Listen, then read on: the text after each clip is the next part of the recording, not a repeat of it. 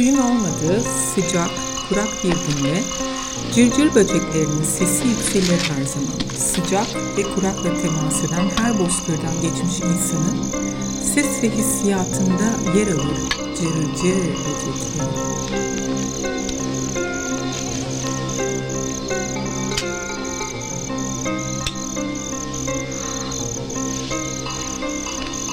Eskiden rahmetli dedem anlatırdı. Buraları bambaşkaymış. Bir yeşil ki bildiğin gibi değil. Çok cömertmişsin. Hayvanlar yemekten çatlarmış. Her taraf ekin aha bu boy. İyi ama ne oldu da değiştin? Birimiz bir bok yedik ama kim? Ben günahı boynuna babadan şüpheleneyim. Yoksa karazın bana mı? Ne için hiçbir şey eskisi gibi değil. Kurban olduğum ver şu rahmeti. Muhtaç etme beni şu pezevengine. Ben elmel öpmem. Çok ağrıma gidiyor yahu. Ne olur ver şu yağmuru. Ver yoksa durum kötüdür. Sidik zoruyla idare ediyorum bilmiş ol. Bugün yağmur duasına çıkacağız. Ver Allah'ım ver, çok cana ver demişler bu duada. Hadi başlayalım. Doğru Sorular Soruyorum podcast şovunu dinliyorsunuz. Ben Deniz Özalp. Evet doğru sorular soruyorum. Basit cevaplar arıyorum. Aradığım basit cevapları her zaman bulamıyorum. Gidiş yolundan ne öğrenirsem kardır diyerek yoluma devam ediyorum. Uzun zamandır önümde duran bir dosyadan bahsetmek istiyorum. Bitti mi? Bitmedi. Bitecek gibi de değil ama genel çerçevesini anladığımı düşünüyorum. Biraz sorunun data ve bilim kısmı ya da yapılacaklar politikası değil de diğer tarafından ele alırsam nasıl bir şeyle karşılaşırım diye yola başladım. Neyden bahsediyorum? Susuzluktan. Sordum. Susuzluk nedir? Su nedir sorusuyla başlayabilirim belki. Biraz küçültelim. Yaşam mücadelemizin ilk gerekliliği yerine koyabileceğimiz bir besin, gıda, sıvı yok. İhtiyacımızın muadili ikamesi yok. Sınırlı bir doğal kaynak. Toplumsal bir değer, yaratılış gerekliliğinin ötesinde kentlerin, sürdürülebilir bir tarımın, yaşamın, yerleşik olabilmenin ve kültür olabilmenin ilk ve öncelikli ihtiyacı bizim köklenme hikayemizin Anadolu'lu olmamızın yani Anadolu'nun Bozkır'ın akarı,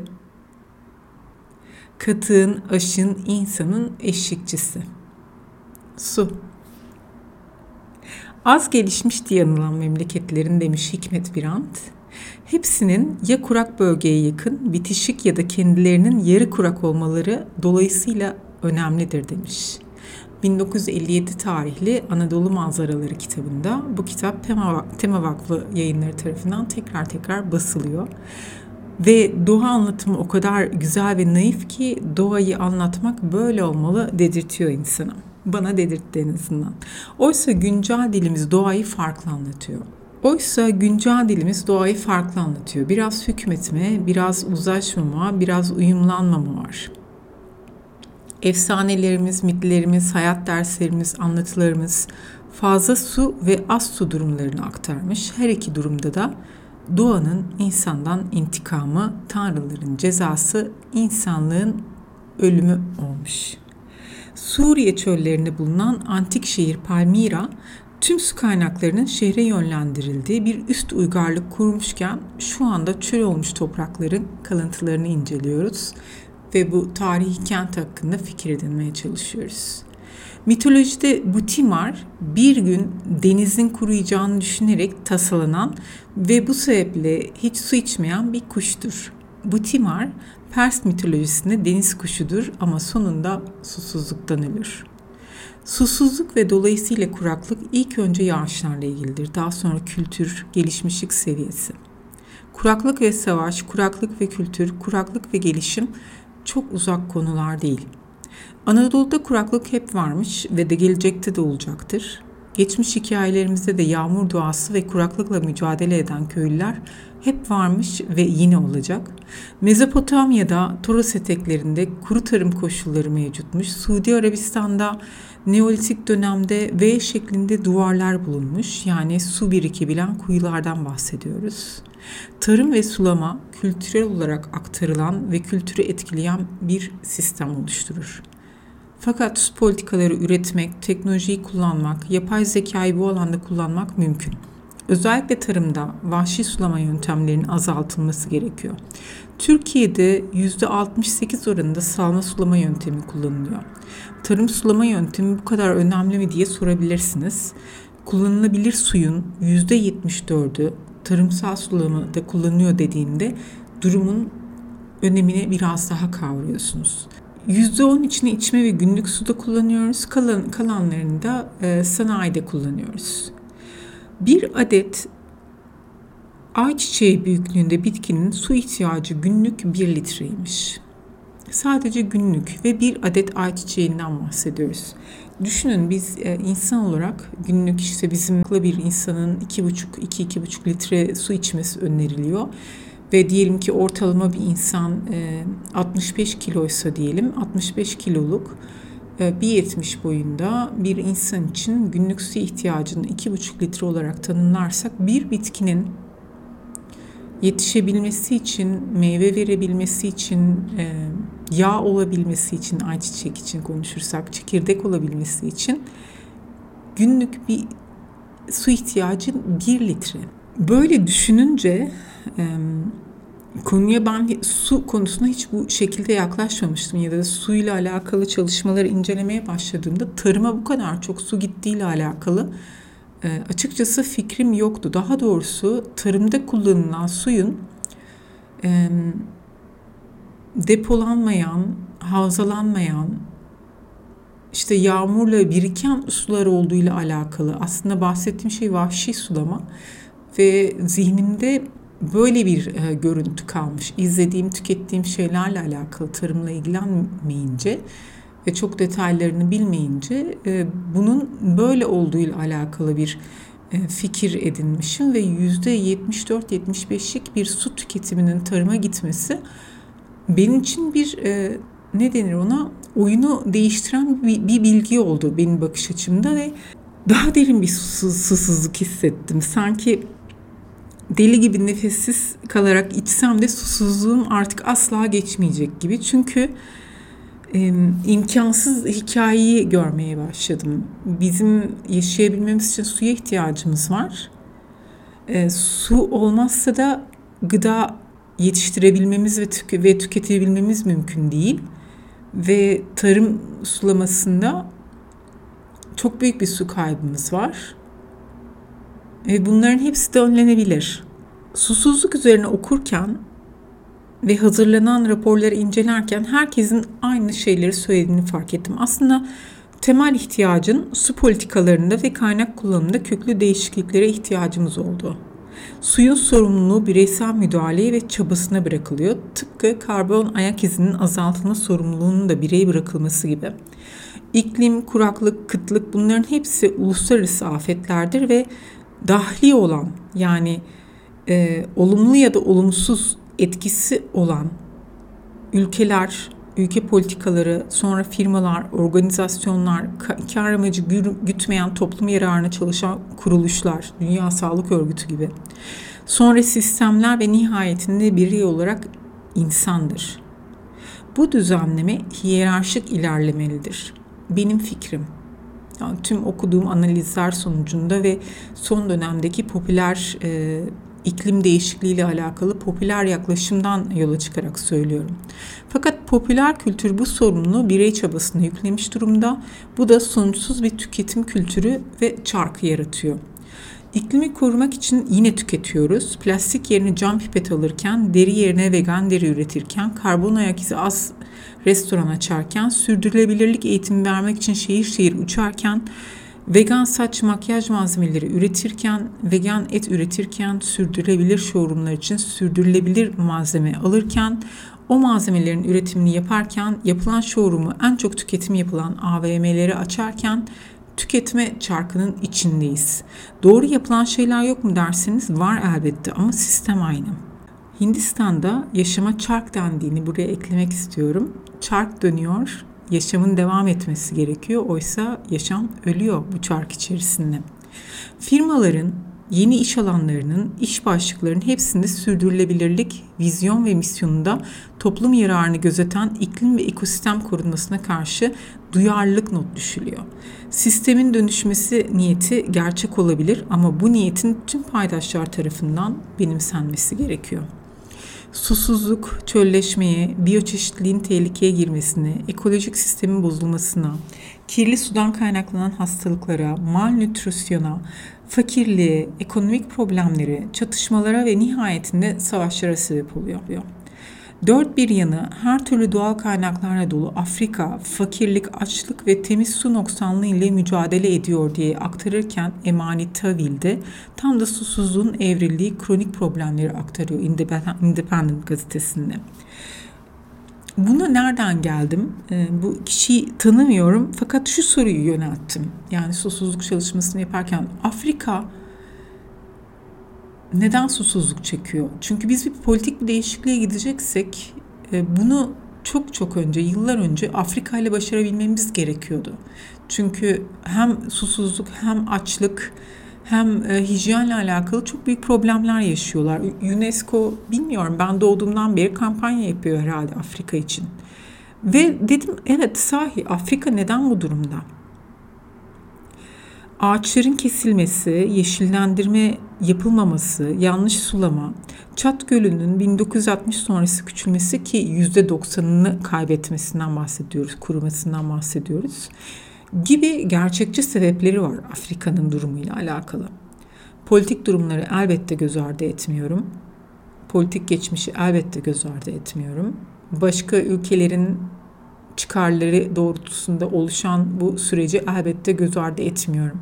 Fakat bunların dışında yapılması gereken ve yapılmamış olanlar nedir derseniz bu sıraladıklarımdır. Öyle gözüküyor okuduğum tabloda.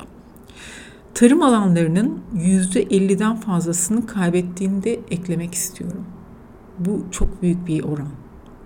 Yani düşünebiliyor musunuz? 1960 sonrasında 60 yıllık bir süreçte e, kaydedilen değişim tablosu bu.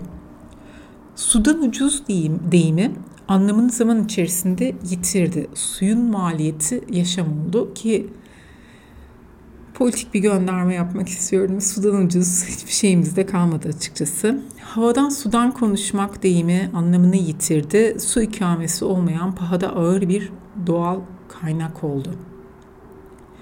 Buğday, çavdar, arpa bozkırlıdır.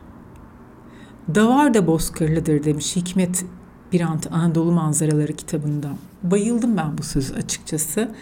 Ee, çok bizi anlatıyor. Yani söylediğim gibi Sayın Birant'ın dili çok güzel ve çok e, Anadolu'ya özgü bir anlatımı var. Susuzluk da bu topraklardandır diyor. Bozkır'da kuraklık da olağandır diyor.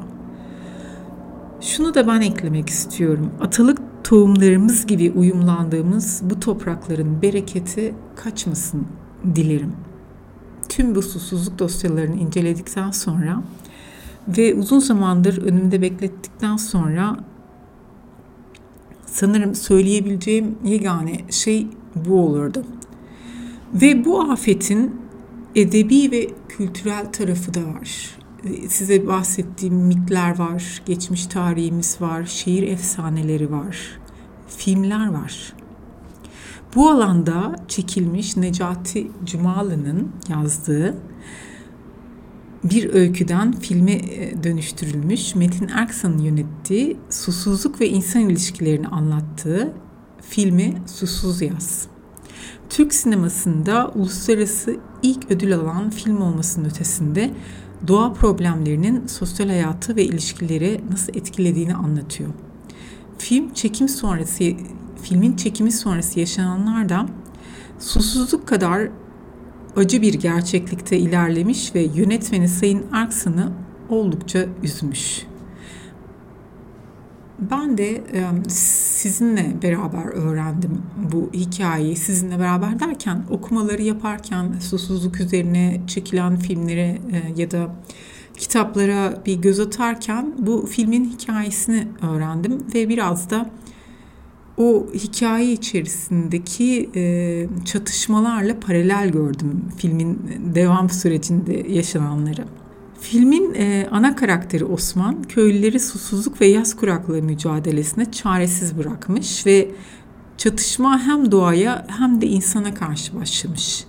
Berlin Film Festivali'nde Altın Ayı ödülünü alıyor bu film ve Türk sinemasında sinemasının uluslararası ilk ödülünü alıyor 1964'te. Daha sonra olacaklar ise Habil Kabil hikayesi gibi ki Habil Kabil hikayesi işte birbirine düşen iki kardeşi e, anlatıldı. Bu hikaye filmin içerisinde de var. Filmin sonrasında yapımcı Ulvi Doğan ile yönetmen Metin Erksan da birbirine düşüyor. Ve e, Ulvi Doğan ne yazık ki filmi ihanet ediyor galiba bunu söyleyebilirim. E, öncelikle filmi Berlin Film Festivali'nde yönetmenin adını de- değiştirerek e, başka bir isim vererek Metin Erksan'a ihanet ediyor. Sonrasında da e, filme e, müstehcen e, ek görüntüler ekliyor. Yani film çekimleri bittikten sonra e, yeni ek görüntüler çekiyor ve hem yönetmenine hem de diğer oyunculara e, saygısızlık yapmış oluyor ve o ek görüntülerle beraber biraz daha e, müstehcen e, olarak e, geçebilecek bir filmi Amerika'da ve Avrupa'da pazarlıyor ve e, orada sinemalarda gösterimini sağlıyor. Bu da elbette ki hem oyuncuları hem de yönetmenin Metin Erksan'ı e, oldukça üzüyor. Yapımcı Ulvi Doğan'ın yarattığı bu hayal kırıklığı e, Fatih Akın'ın 61. Cannes Film Festivali'nde sanırım 2008 yılı olması lazım. Onun notunu almamışım. İtibarını iade etmesiyle sonuçlanıyor. Kan'ın klasik filmler bölümünün jüri başkanlığını yürüten e, Fatih Akın bu bölümün açılışını Susuz Yaz filmiyle yapıyor ve bu Susuz Yaz filmi ilk çekildiği orijinaline sadık bir şekilde ve yönetmenin adı Metin Erksan'la beraber yapılıyor ve itibarı iade edilmiş oluyor. Susuzluk probleminde bireysel girişimden ziyade su politikası ve üretim tüketim düzenlemelerinde dünya genelinde bakış açısı dönüşümü, gelişimi ve bazı konularda değişimi sağlamalıyız. Genel çerçevede konuşursam. Ve altı çizilen temel konuları da şöyle özetlemek istiyorum. Suyun bilinçsiz tüketimi, özellikle tarımda, yanlış kentleşme politikaları, su havzalarının yapılaş, e, yapılaşması, tarımsal sulamada su kaybı yani vahşi sulamada, yöreye uygun tarım yapılmaması, ormanlık alan tahribi, madencilik, enerji yatırımları gibi, yanlış ve amaç dışı arazi kullanımı. Tüm maddeler Profesör Doktor Doğan Çay Tolunay'ın derlemesidir.